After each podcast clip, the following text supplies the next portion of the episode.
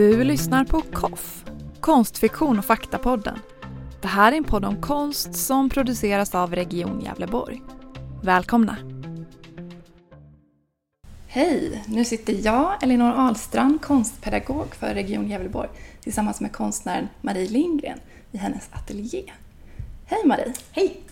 Eh, regionen har ju köpt in ett av dina verk, eh, Stalker, ett öga i glas, som numera sitter i Hälsotorget i Gävle sjukhus entré.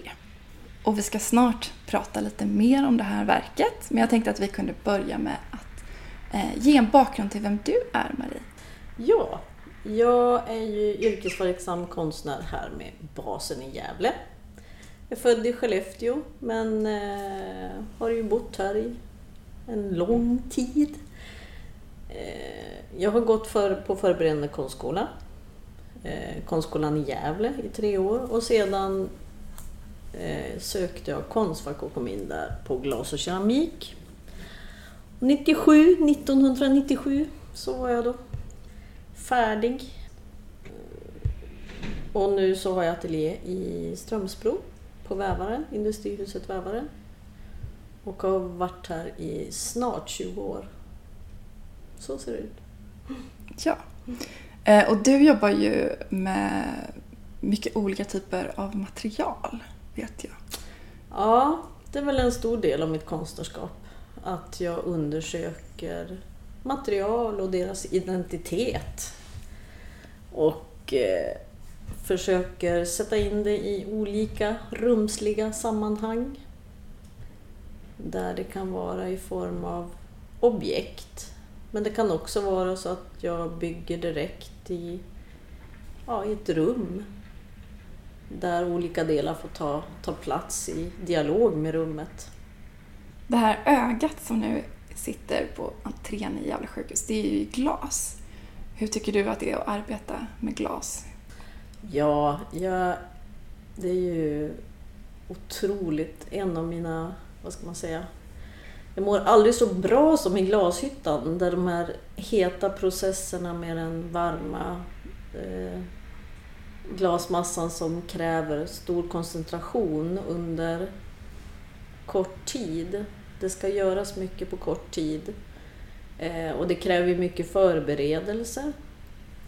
Men sen vid själva genomförandet så, så måste man följa materi materialet och eh, Många gånger måste man ta slumpartade beslut.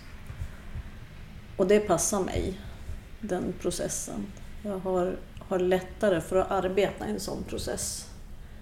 Och sen så tycker jag att glaset är ett fantastiskt material. Eh, det är som en... Ja, ofta så känns det som att jobba med tredimensionella målningar. Där både färgen och, och strukturen på, på materialet har stor betydelse. Hur ser processen ut när du bestämmer vilken typ av material du ska jobba med? Ja, det kan ju vara väldigt slumpartat ibland.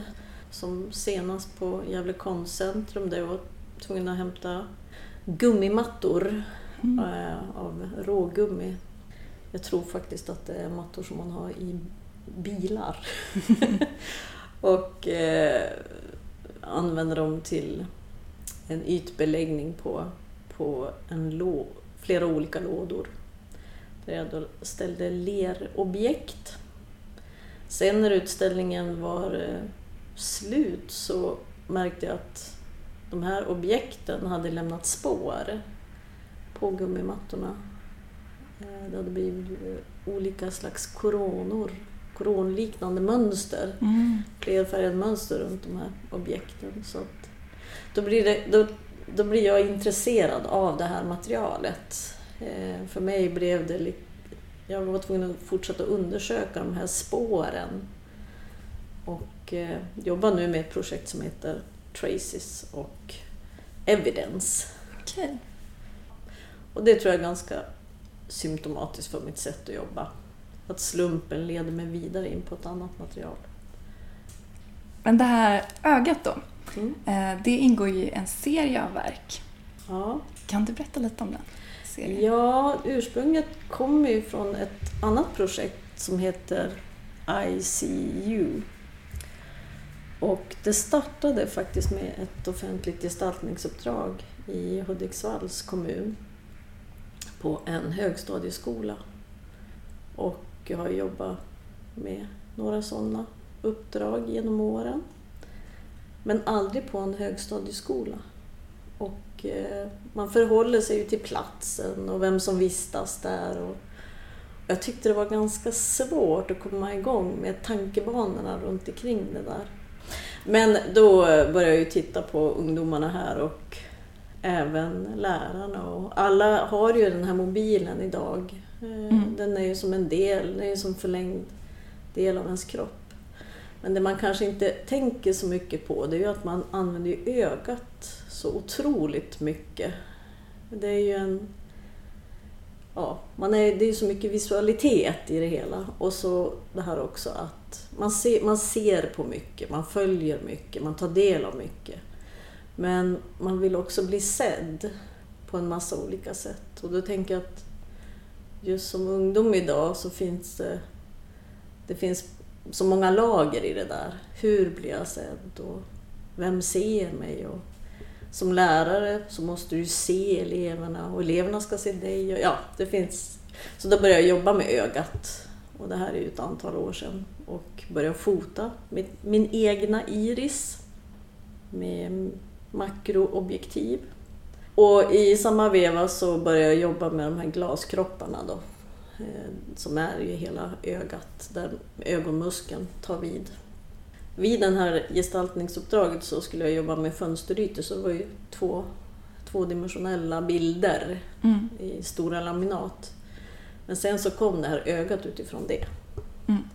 Och jag gjorde ganska många olika varianter med ja, som blev väldigt starka för mig, för de blev individer. Och eh, jag kände också att de iakttog mig. Det fanns någonting där. Och sen kom hela den här debatten om ja, hur man är bevakad och inte bevakad. Och allt Just det. det där. Därav namnet Stalker. Jag tänker ditt öga är ju, um, det är liksom ett mänskligt redskap. Men ditt öga har ju också ingen um, ögonlock eller liksom ögonfransar. Så det, det ser ju jämnt kan man tänka. Ja, ja, det gör det. Det är hela tiden öppet för intryck. Och jag tror nog att hela vårt samhälle idag är väldigt öppet för intryck, både på gott och ont. Det är ju svårt att hantera också, att få all den här informationen. Eh, hur sorterar man den? Ja. Och hur jag tycker själv det är svårt. Att det kan bygga upp en frustration, just det här att man tar del av så mycket. Men sen kan jag också tycka att det finns mycket positivt med det. Att, mm. att det finns ett socialt lager där som kan vara till godo för många. Ögat eh, sitter ju nu ganska centralt i Gävle sjukhusentré, eh, i Hälsotorget då, och ganska högt upp. Mm. Har du sett placeringen? Ja, jag har tagit del av det genom ett foto. Ja. Hur upplever du placeringen av ögat? Ja, det är ju som du sa har vi fått en central plats i rummet och högt upp. Och ja, man kanske kan tänka sig att det håller koll på hela rummet där. Och som ett vakande öga. Eh, det kan man ju tänka både positivt och negativt. Att verket kan ju fungera åt båda håll. Eh, det med placering i rummet är ju avgörande för verkets... Ja, vilken, vilken fråga det ställer. Jag tänker när man är i ett kyrkorum till exempel, då har man ju ofta de här Kristusgestalterna sitter lite högt framme vid altaret och så.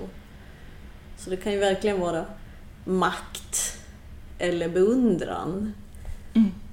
Just det. Så det är ju det är spännande tycker jag. Mm. Jag har inget bra svar på det. Nej.